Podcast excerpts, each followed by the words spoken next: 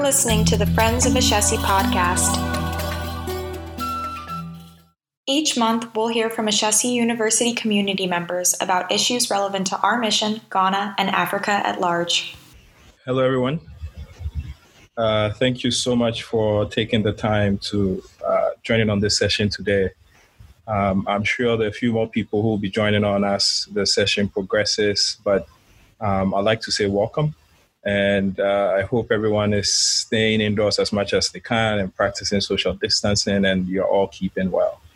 Uh, my name is Ebenezer Bachman. I am going to switch on my video after this session when we move to Q&A, just so that it's not um, distracting. Uh, my name is Ebenezer. I'm a graduate from Ashesi's class of 2011, and I'm currently the Director of External Relations and Special Assistant to the President at Ashesi. Uh, and my work involves um, a lot of university communications and um, helping identify and grow university partnerships. And I have been um, part of the team that um, teaches Giving Voice to Values at Ashesi since 2013. Um, and so today I'm hoping that we can sort of give you a broad understanding of how, how and why we chose this approach to teaching um, uh, effective ethical action. Uh, and I'd, I'd, just like to start with a bit of context uh, for the university and for Ghana and Africa. And um, currently, roughly 12% of um, all university age students in, in, in, the continent are able to um, enroll in college. And uh, the philosophy that of the way we sort of looked at this data was that almost by definition, if you're trying to predict um, um, what the future of the continent is going to look like in terms of both public and private leadership, then you you will look in what's happening in university classrooms on the continent today. And so uh, Ashesi's uh, ethos or Ashesi's philosophy was if we are really trying to reshape um, the future of African leadership um, and sort of the future generation of leaders who will lead the um, economic and social transformation of the continent, then we need to think through how we are educating those students today. And um, and so we sort of looked at the education, higher education landscape, and and um, identified what pretty much had been um, sort of carryover effects from you know the colonial era of of most African countries. Uh, teaching was a lot of instruction and students were mostly learning by memorizing information and trying to repeat uh, or sort of um, give back that information they've memorized to their to their teachers. And Ashesi has since starting in 2002 been uh, advocating and sort of has been a leader in in developing strategies for helping teach students how to learn first of all. So move away from rote mem- memorization um, learn how to learn, teach students how to learn, teach critical thinking, and teach problem solving, right? Give students the skills that enable them to navigate, regardless of what careers or which communities or challenges they are faced with. Give them the tools and the and the resources to be able to navigate with confidence and, and with courage. But in addition to skill, um, Ashesi also has placed a lot of emphasis on developing character uh, moral character, um, helping students develop the empathy to to be able to reach out and show concern for the communities they, they live in and for the problems they see around them, being able to contribute effectively to that, but also being able to take ethical action, right? Being able to tackle the issues of corruption and the and, and its attendant problems in Africa. And and so Ashesi has sort of approached education in these two dimensions. Um, and and we've done that. We we we originally, you know, started out um, with these three approaches. Um, first of all, have students get a lot of grounding in ethical reasoning, being able to you know identify and develop good uh, ethical arguments from a variety of perspectives and positions. And I remember one of the classes that I took when I was a student. Uh, for example, you, you think through things like, you know, um, the veil of ignorance proposed by John Rawls um, what are the merits of that, right? If you were placed in a society where you did not know your position in that society, what choices would you make? What policies would you implement? Um, but then also debate well, can we always assume or can we always come at choices from this perspective? What about having to include disadvantaged people in making choices that, um, by definition, you have to sort of think through uh, beyond the veil? But all these conversations are happening within our classrooms at Ashesi. We also sort of did this three year leadership theory um, and practice class where we cover various leadership and public governance models. We look at what, what's happening within um, African philosophy and leadership, and we look at what's happening in different countries around the world. What are the economic models that um, countries have, have, have, adopted? What are the um, merits and demerits? And then also within that leadership, uh, the three year leadership class, we have mandatory com- community service for students where they have to go beyond the university's walls and identify problems within different environments across Ghana and sort of apply um, the skills and tools that they are learning in the classroom to help solve those problems. The idea being that if you uh, if you push students to expose themselves to some of the challenges that exist, they can immediately see how they can be more effective uh, uh, or be able to use their education to contribute more effectively. And then in 2008, um, Ashesi students voted into Forza University Honor Code. It was the first on the continent where the students pledged to first to not cheat in exams and to also ensure that um, no one else does that. So don't cheat and don't tolerate cheating. And so if you walk into an exam room at Ashesi today, there are no proctors, um, there are no invigilators. The, the, the students themselves are sort of put in charge of ensuring um, um, ethics and good practice within the classroom. And um, two years ago, conversations began around moving this honor code into a, a more social one, um, guiding behavior and attitudes across the university campus for both faculty staff, for faculty staff and students. Now, we had sort of been running on this path and we graduated you know our first five classes so class of 2010 went out into the, the world of work. And every year we put out these surveys asking alumni how they're doing. Uh, we call our graduates sort of checking on them and how things are going.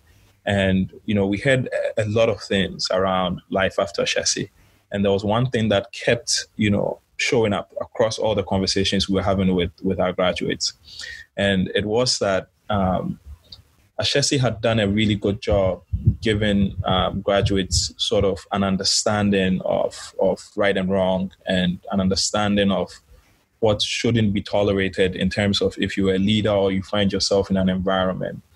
How, what are the things that you should look out for in terms of this is something that should not be happening or questioning the status quo? But what they were struggling with was how to effectively do that. Um, you know, the alumni who were sort of burning bridges by going out into work and calling people out um, without a lot of tact per se. And so, you know, alumni were sort of asking us, how is there a way to teach us how to be more um, tactful, how to be more thoughtful um, in how we navigate uh, situations of ethical conflict? And so we we really went back to the drawing board with our faculty. Um, we involved alumni, and we started talking within ourselves and reaching out to you know partners around the world and asking you know has has anyone encountered such, such a challenge and how have they solved it? And we came across um, giving voice to values, which um, is a is a method of ethical action and teaching that was developed by Mary Gentile. Uh, Mary Gentile is now at the Darden School of Business at the University of Virginia. And she had sort of been teaching um, at Harvard Business School when she first piloted this um, uh, program around how do we, you know, teach students and essentially future leaders how to be more tactful in how they um, correct situations of ethical conflict. Now, um, before we go on, I'd, I'd, like us to do just a quick exercise. Um, I've put out these four statements on the screen. And um, what I'm going to ask you to do is when I read out a statement and you identify with it, please raise your hand. And so, what's going to happen is we are going to create these breakout rooms where we're going to move everyone into a separate room based on what you choose. And um, the goal is that you can discuss. Please give me a minute. The goal is that you can you can discuss um, why you chose this particular comment or why you feel this value is the strongest. I have put instructions at the sort of small images at the bottom, um, showing how you could find your hand raising feature. Can everyone see it? If you can see it, please click on participants first and then click on the raise hand feature when I read and you agree with it. So I'm going to start with, oh, let me go back. I'm going to start with um, if you had to choose one, uh, honor your father and mother, uh, protect the, the earth and environment, do to others as you want done to you, and question authority. So we'll start from the first one. If you had to choose one, what would you choose? Okay, perfect. And so within every breakout room, you have um, you're going to have uh, a member from the Ashesi team who will be in the room and will sort of help um, track notes and report back to the larger group, uh, summarize what was discussed in the group when we get back. And so we are sort of taking uh, seven minutes to, to talk through our conversations. Um, the team leader in your group will moderate the sessions and, and sort of guide um, the, the discussion. And so I'm going to break out into rooms now and then we'll reconvene in about, you know, six to seven minutes. Speak soon.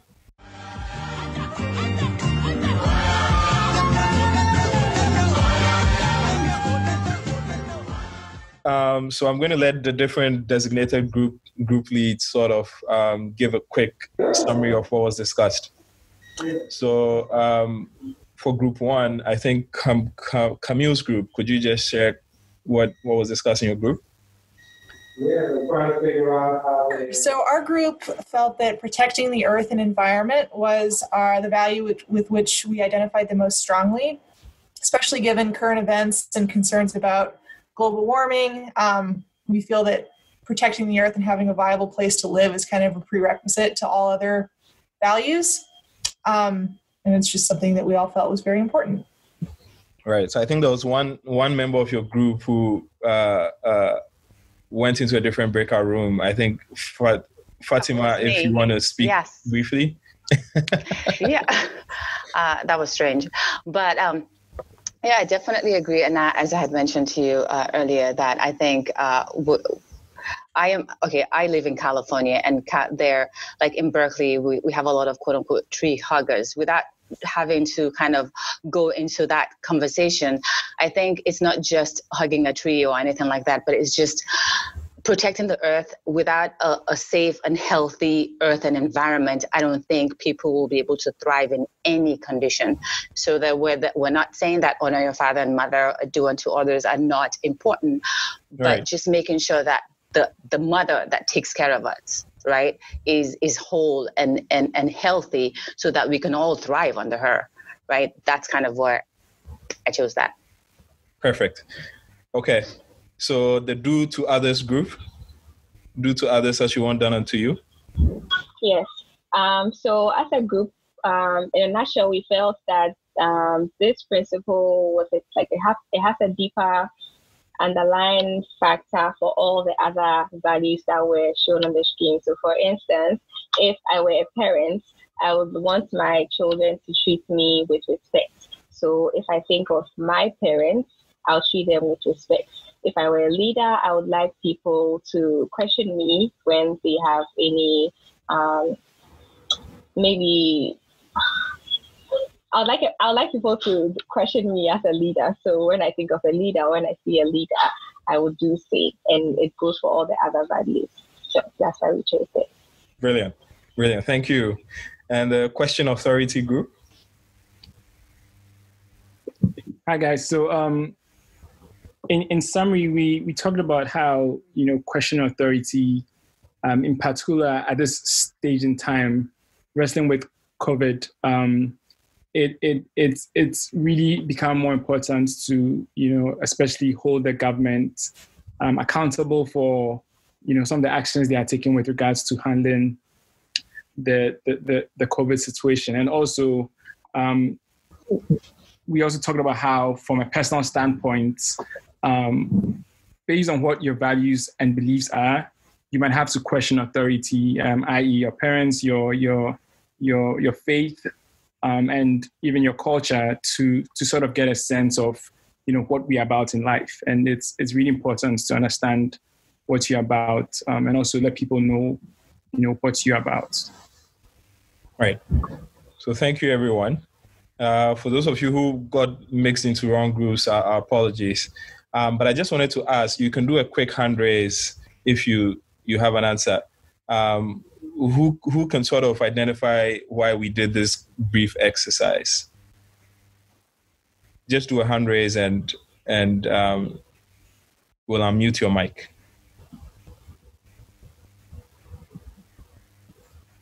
I think as a leader, you have to handle ethical dilemmas. There are a lot of ethical dilemmas. It's not just okay, we want to do good and avoid bad. Okay, that's not that's not as easy.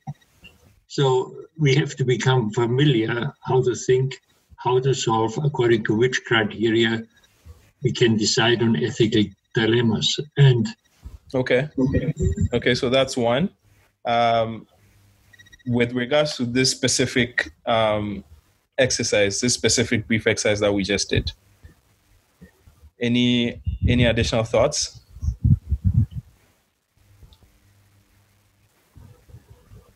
Uh, this is Joe. Please go on, Joe. I think that it's important to understand what motivates your audience. So I think it's important that even if I have a particular bias towards, for example, one of these principles or sets of values, it's really important for me to first understand what principles or values my audience or the person with whom I'm speaking hold so that the communication can be more successful. Right. Okay. So so both answers are, are, are correct. And the sort of the idea behind this exercise is one, trying to highlight that uh, many of us carry uh, existing values based on our upbringing, experiences that we've had, people that we've met.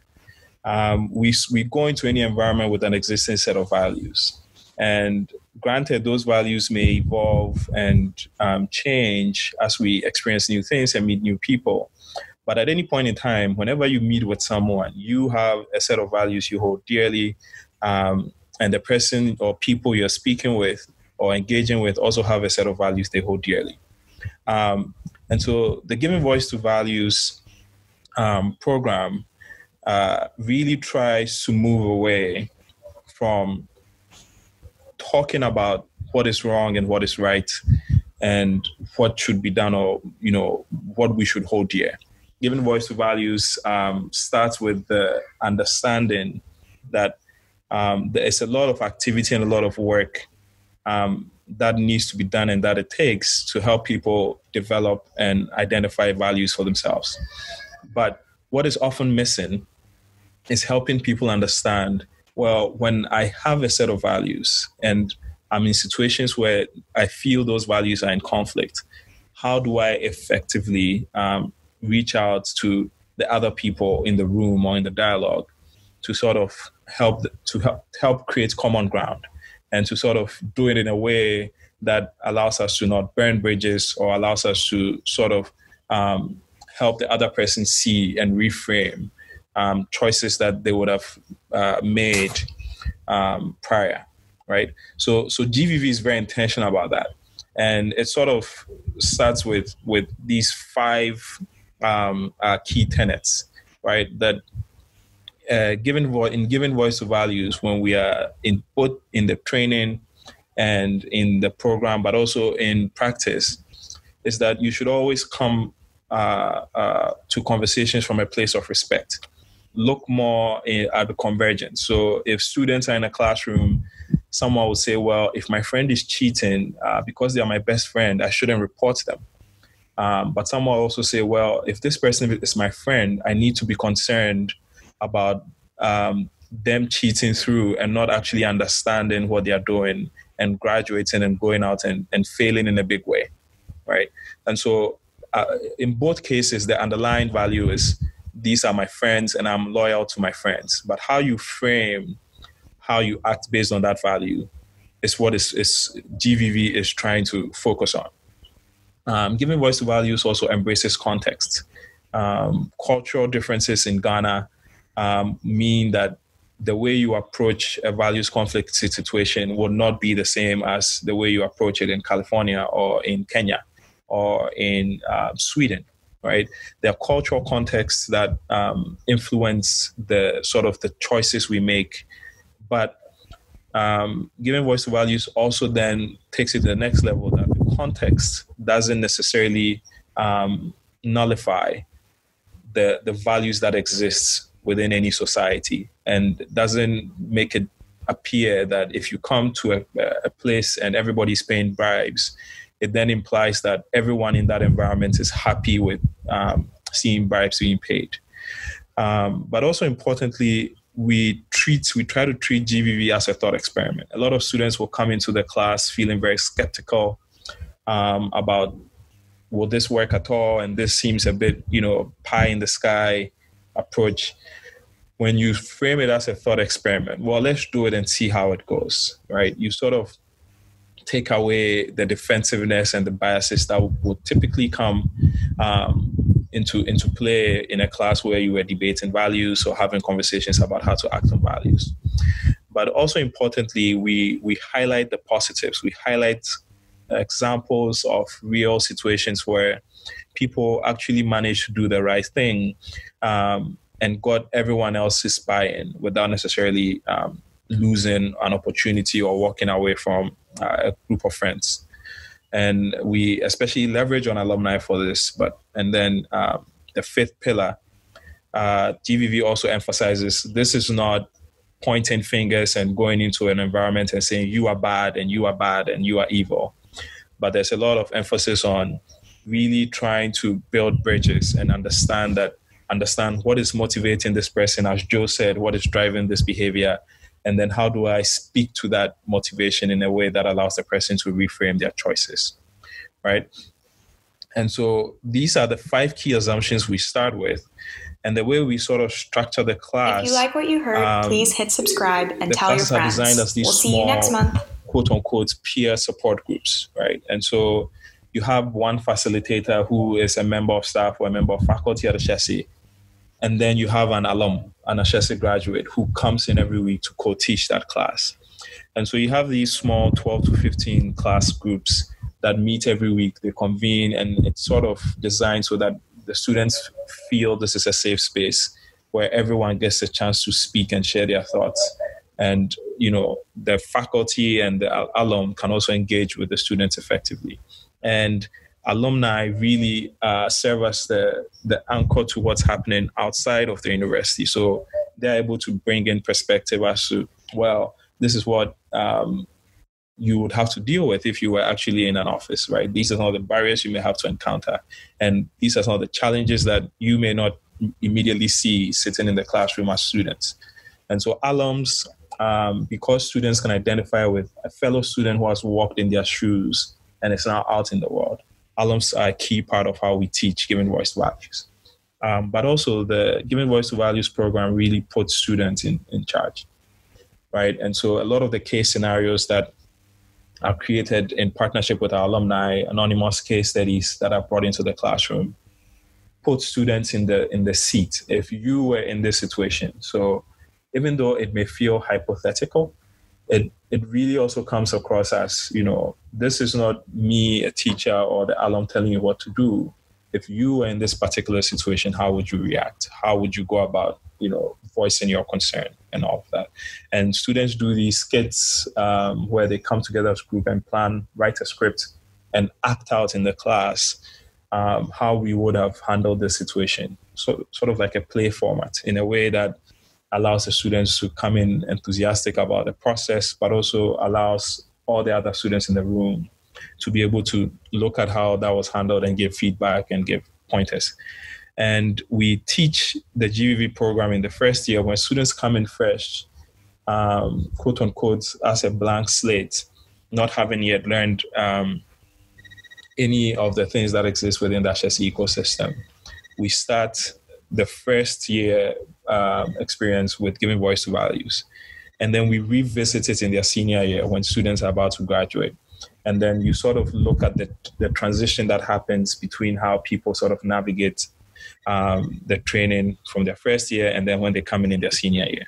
Right. And so when they, between those two sessions, when they go out into the world of work, the research that um, supports giving voice to value shows that if students' ethical behavior is like a muscle, uh, the more students have had a chance to practice um, speaking up and you know effective voicing out of uh, concern, the more they've had the chance to practice that whilst they're still in school, the easier it becomes for them to actually behave that way when they graduate, right? So it takes away the inertia. Um, and we would, of course, we would send more material around the curriculum and all of that to you by email. But um, since we implemented giving voice to values in 2011, every year Ashesi does these um, evaluations with employers and people who recruit um, our students and our graduates. And we have these eight learning goals that we sort of measure our effectiveness by. And I've pulled out four of them um, that sort of speak to um, the tools that giving voice to values tries to um, give out, which is really around ethics, um, being able to effectively function in a team or as a leader of a team, being professional, and then being able to com- com- communicate. And on average, what you see here is um, the average in terms of how how many of the people we surveyed rank the students as excellent on these four key as these four key aspects. Um, and we sort of use this as a way to benchmark. I've put the other four learning goals that we evaluate on the right. But we use these four things, especially ethics and civic engagement, to benchmark well how well are students, first of all, learning uh, ethical action in whilst they're here, and then how well are they able to practice it when they when they leave. And one of the key attributes that all employers would, would share about the students they work with is we, we trust the Ashesi alums that we recruit. And often trust for us is a non-negotiable clause. And so this, in a way, allows us to benchmark, well, how well are we doing? Is this really working? Um, is the experiment working? And uh, you'd find also that our alumni are now beginning to carry the Giving Voice to Values program forward. Um, Yawa Hansen Quao, who uh, is a member of the class of 2007, was the first student council president, first woman to be a student government president um, in the history of Ghana University. She is now executive director at um, an organization called Emerging Public Leaders that trains young people that are moving into the public space, working in government, and they've set up shop in Ghana and Nigeria, trying to prepare a new generation of leaders within the public space. And Yawa, since joining last year, has introduced Giving Voice to Values as a, uh, one of the key training um, sessions they have with um, all the fellows that come into the program. And this program, you know, has backing of essentially a lot of public sector leaders. Um, the former president of Liberia, Ellen Johnson Sirleaf, is highly involved. And so these young people are going to effectively become um, public leaders in, in a majority of countries soon. And this program really gives them the opportunity to experience what we are teaching at the Ashesi. Um, and now we also see a lot of um, institutions in Ghana, especially, beginning to look to Ashesi and asking how can we sort of replicate this emphasis on teaching integrity and teaching ethics within our own schools. And so, Wesley Girls High School, which is um, one of the most well known high schools here in Ghana, for example, reached out to Ashesi and we worked with them to develop an honor code system.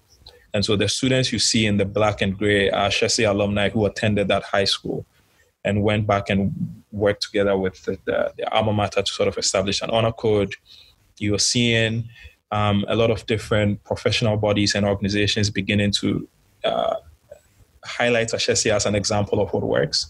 And this is a big shift because, for example, when Ashesi started the honor code, we almost lost our accreditation because our accreditation body said this is this is a bad idea, and essentially we are going to give students the ability to cheese their way through exams. And if Ashesi didn't stop it, um, we would we would lose our accreditation as an institution. And we sort of had to defend the case together with students and parents and families. And now you have, you know, for example, the Ghana Union of uh, Pro- Professional Students um, reaching out to government and saying we should expand and learn from what Ashesi is doing and actually implement it across a lot more institutions. But we're also taking some direct steps to share our learning and experiences um, in as many spaces as we can. For example, three years ago, we started this um, uh, education collaborative, which really uh, is an effort to reach out to peer institutions and other universities across Africa to sort of deepen collaboration and, and, and ask universities to share their learnings and experiences around um, all the different ways in which we are implementing higher education across the continent. And uh, we treat it as a way to just open source what we are learning and the things we are building.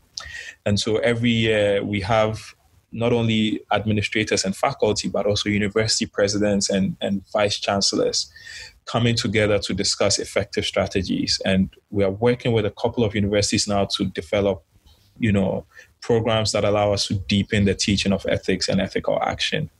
But additionally, we've also reached out to co- corporate, you know, bodies, and we started last year with a CEO roundtable where we we sort of looked at what had happened in the finance sector of Ghana, where a lot of banks and institutions had had to be shut down or, or taken over by the government for fi- financial misappropriation and mismanagement. And there were a lot of these ethical questions that came up.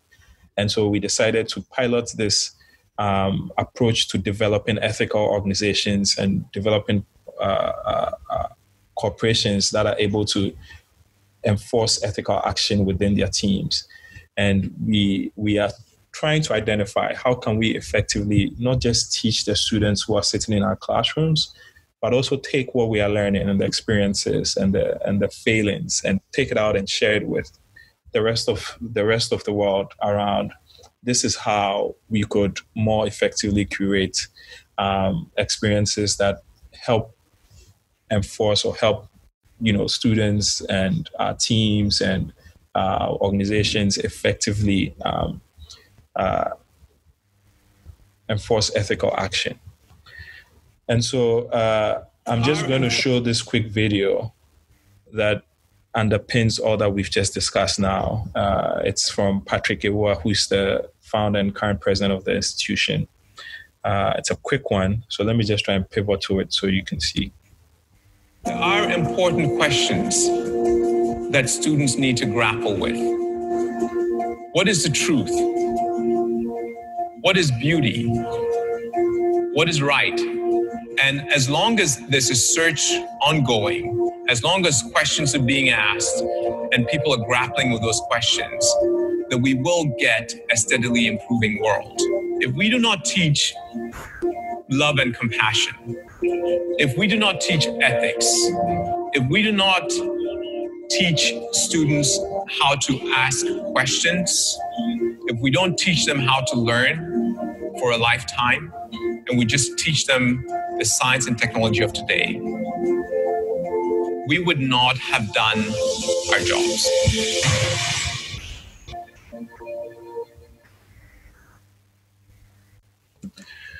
Right. So, because this is an online session, we wanted to keep it short and sweet so everyone can sort of keep up with it and, and ask questions. And following this session, we're going to send you more information around um, giving voice to values, share the curriculum with all of you who joined, uh, share the research that supports it, um, so that you can also look through it and, and see um, in a in a larger way how to effectively implement within your own institutions and or, or, organizations.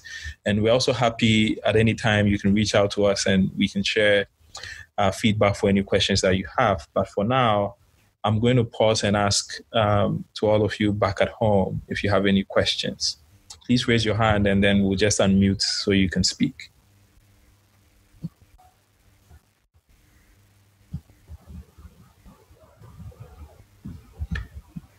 I have two colleagues of mine uh, also on the call, uh, Michael and Nadia, who spoke previously.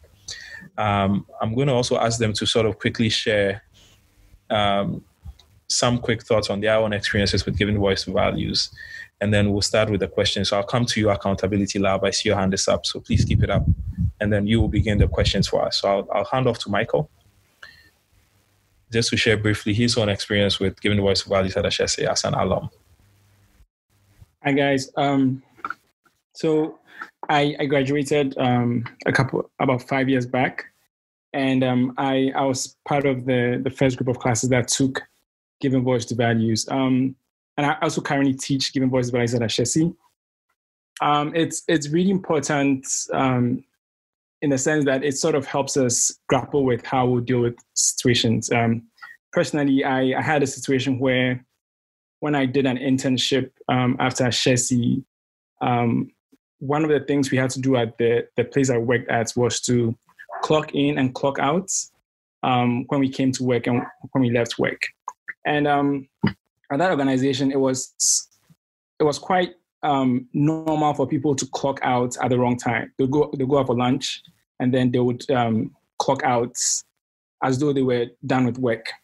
And um, there was one day where a, colleague asked me to clock out for, for him. And initially, for me, um, that didn't seem like a problem.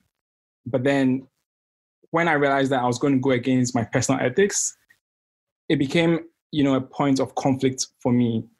And um, at that moment, I struggled with doing the right thing. Um, I'm, I'm, I'm sad to say that I, I wasn't able to voice out my value at that point.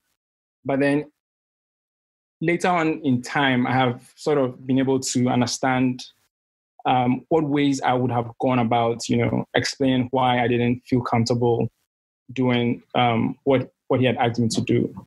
And um, so, giving voice values, when alumni come to share, it's not always um, stories where they succeeded in, you know, doing the right thing, but then it's also important that they share how they failed and how they can learn from those experiences. So that's that's my story. Okay, so I am Nadia. I graduated class of 2018, and coming from a background where it's usually frowned upon when um, the younger generation questions authority, it's always been very difficult for me to even clarify when something is not clear from people who are older, generally older than me. So my mom has a shop. She sells um, some provisions and drinks.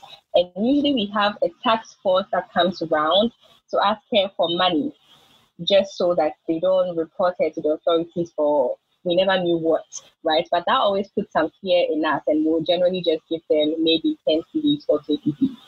And so I remember one day on when I came home from um, from school, um, they came around, and I happened to be at the shop at that time. And so I asked them that I asked them for their ID, their ID cards, and they're like, "Who are you to ask me for for an ID card? You're a woman, and look at this small girl, you know." So they always start with, "You're a woman. You don't have the right to question a man," or "You're a little girl. You, you're not our age mate, right?" So we went on and on on this for about two minutes, and then I think we drew the attention of people who were opposite the, the shop and from the next house. And they came around and they're like, what's happening? And so I explained the situation to them and they're like, she's right. She asked for your ID card. And it just happened that these people were scammers. They were not actual people, they're not actual tax force people. So this saved us, you know, the situation of giving money to people who were posing as tax force members. And it also just served as a good example to my neighbors because they always see me as that little girl who's always asking so many questions. But then this time they see they found a reason for her to be able to question these people who were duping her mom. Right. So it's not always been easy because there have been obviously certain occasions where it didn't go rightly or it didn't go as planned. So for instance, you have people insulting you and saying all sorts of things to you. Yeah, girl, you don't have the right to do this and all that. But then in the few situations that this has been successful, I don't regret questioning people who are older than me when I think situations are wrong or when I think they're doing the wrong thing. All right, thanks a lot, Nadia. I'm going to um, hand off to um, Accountability Lab. I, I'm not sure who is running the account, but I'll let you introduce yourself. Hi, everyone. My name's Katie, and I'm the Operations and Programs Coordinator at the Accountability Labs DC, Washington, DC office. Um, I'd just be curious to hear about any potential limitations that you have found with this method. A lot of the behaviors and examples that have been mentioned are about smaller ethical dilemmas um, and more of a person to person dilemma. And I was just curious how this method works with or maps onto larger questions with really life or death consequences, such as whether people should have ac- should be allowed access to healthcare or whether LGBTI rights are human rights. And I ask this because I'm finding that many people in the United States and the conversations that I'm hearing are about whether or not certain people deserve rights. And that's a little well, of course it's it, it is still a ethical dilemma there are there are higher stakes and therefore people are more emotional and uh, for for for obvious reasons. Um, so i'm just curious about how how you guys have found this method to um, map on to larger questions like like i stated. Thank you. Well thanks katie. Uh, so I think it's it's really important to mention that the Giving Voice to Values program works best in in complement when it's complemented with other training around you know ethical uh, perspectives and ethical arguments. And so, if you take um, Ashesi, while students are taking Giving Voice to Values, next semester we we have, I think, across the entire four-year spectrum, probably four or five classes that directly speak speak to uh, ethical arguments. And so, you are moving from, you know, discussing um, philosophical arguments like, you know, you're thinking through John Rawls, you're thinking through, we read Machiavelli, we read, um, John, you know, uh, Hobbes.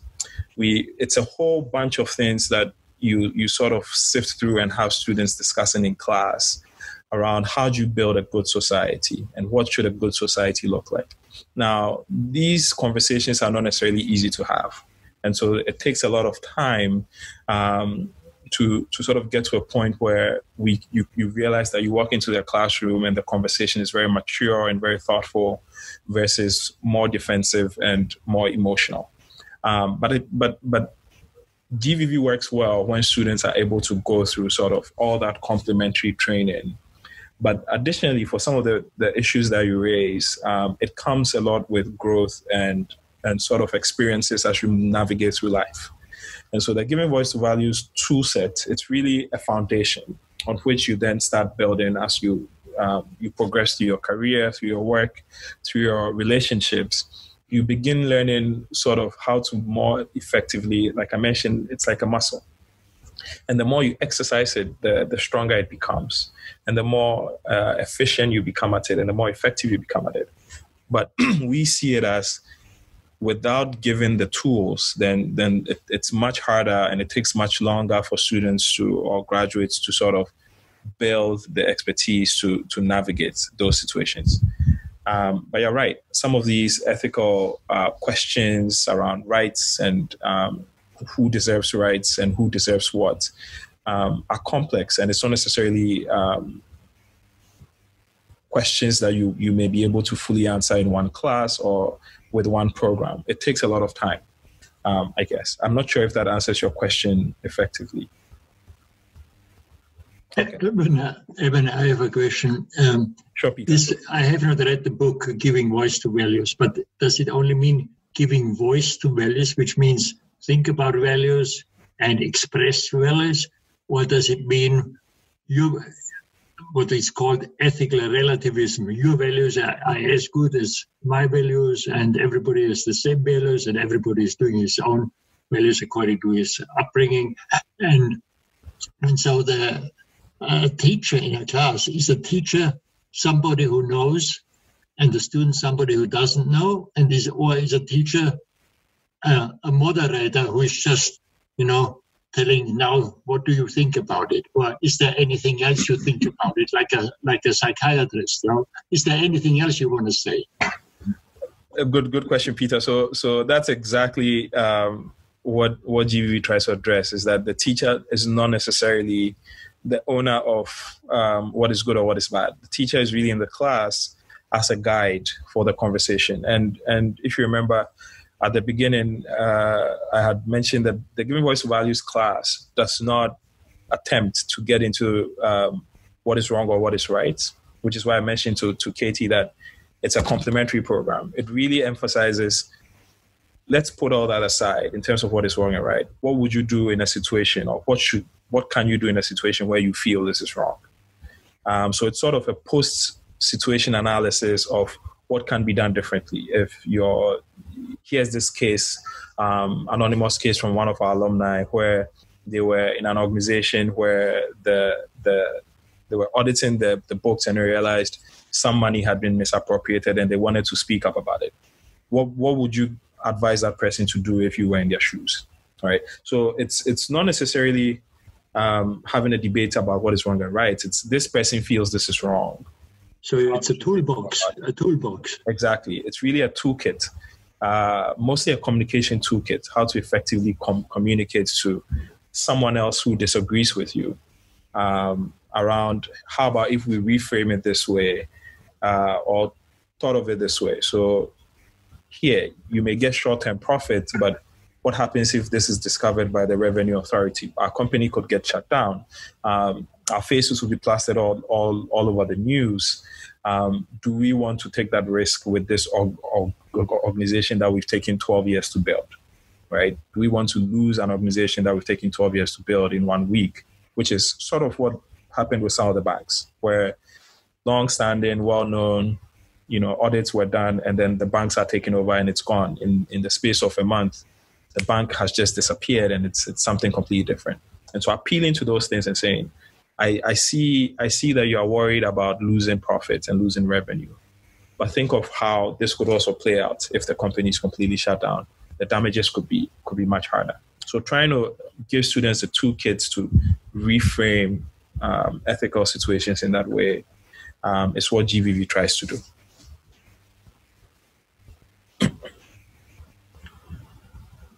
So, Katie, I, see you still have your hand up.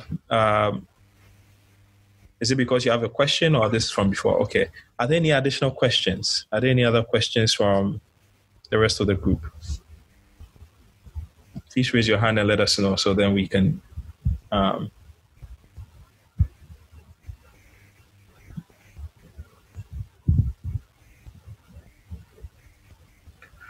All right, good. So uh, you're going to get an email. I just put up a poll.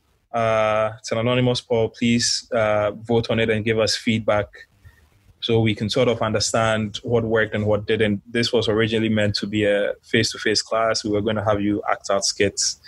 Um, but I'm, I'm, I'm really happy that we could we could have this session as well. It's it's a new experience for me, and I think for most of my colleagues as well. So there's a lot that we can learn around how to host um, these sessions in the future. So we would really appreciate any feedback you may have. Uh, please vote on the poll and let us know. And uh, feel free to shoot us an email as well. You will get emails from the Ashesi University Foundation, and you can sort of um, give us additional feedback if you prefer. I see. Um, okay, that's from Katie. All right. So, anyone else before we wrap up? Anyone want to share thoughts on um, what stood out most to them or what they wish they knew they understood more of as well.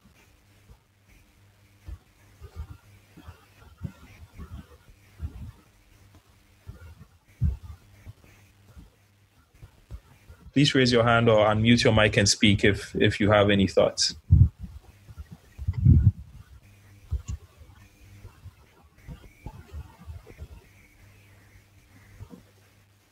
Hi, this is. Oh, no, go ahead. Go ahead. Um, this is Fatima. So um, I, am just really glad to hear that this is these are the kind of uh, topics and conversations that are happening. Um, I'm originally from Nigeria, and um, and uh, w- when finding out more about Ashesi University, I mean, I was curious about a lot of things, and um, about how to build leaders and entrepreneurs in Africa and all that.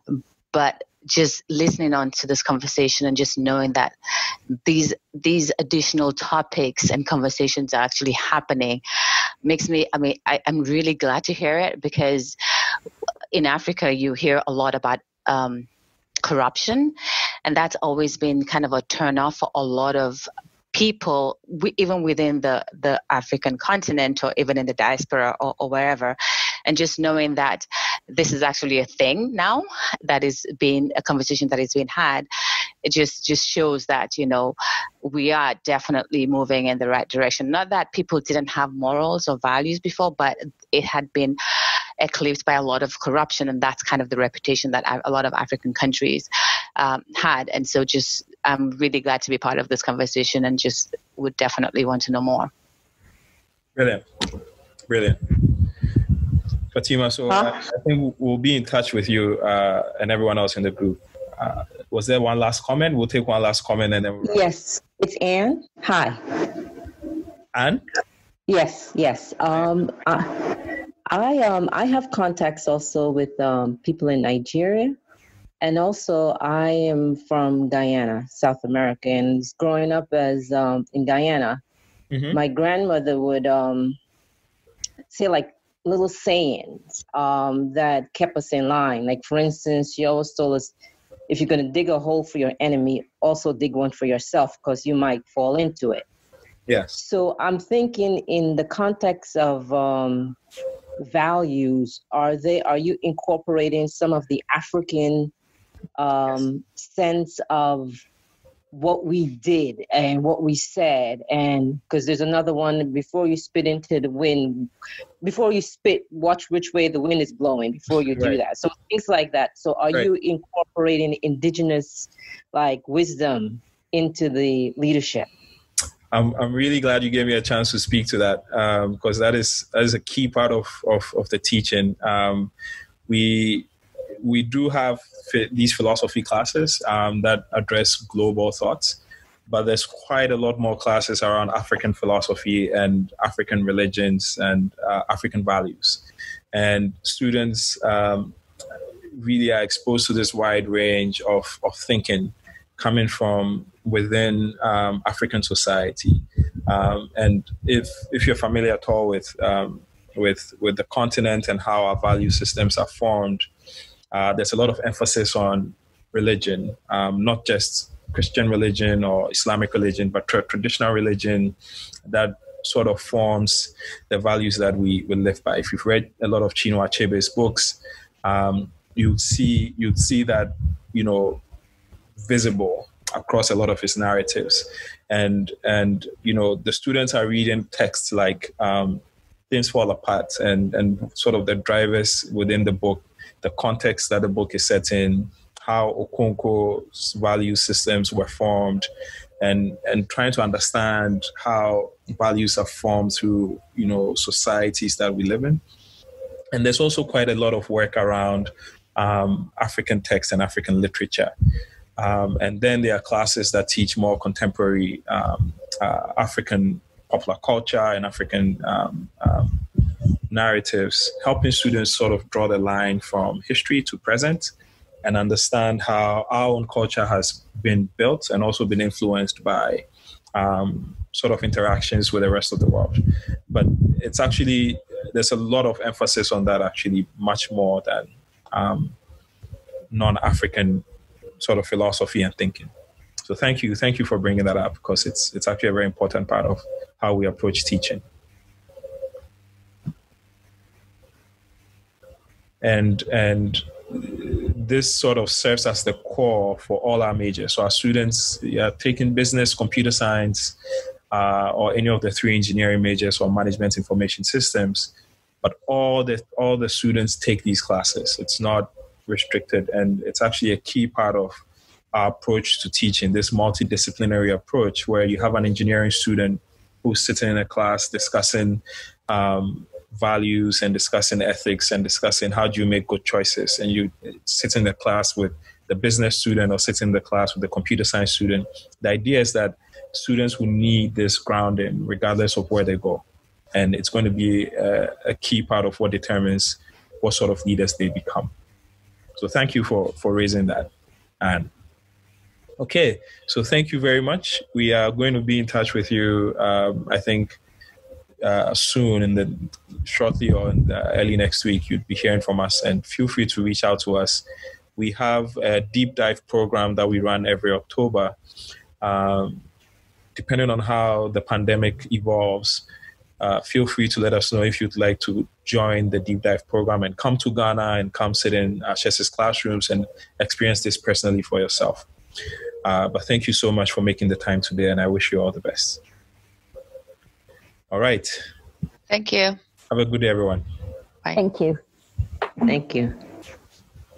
Thanks.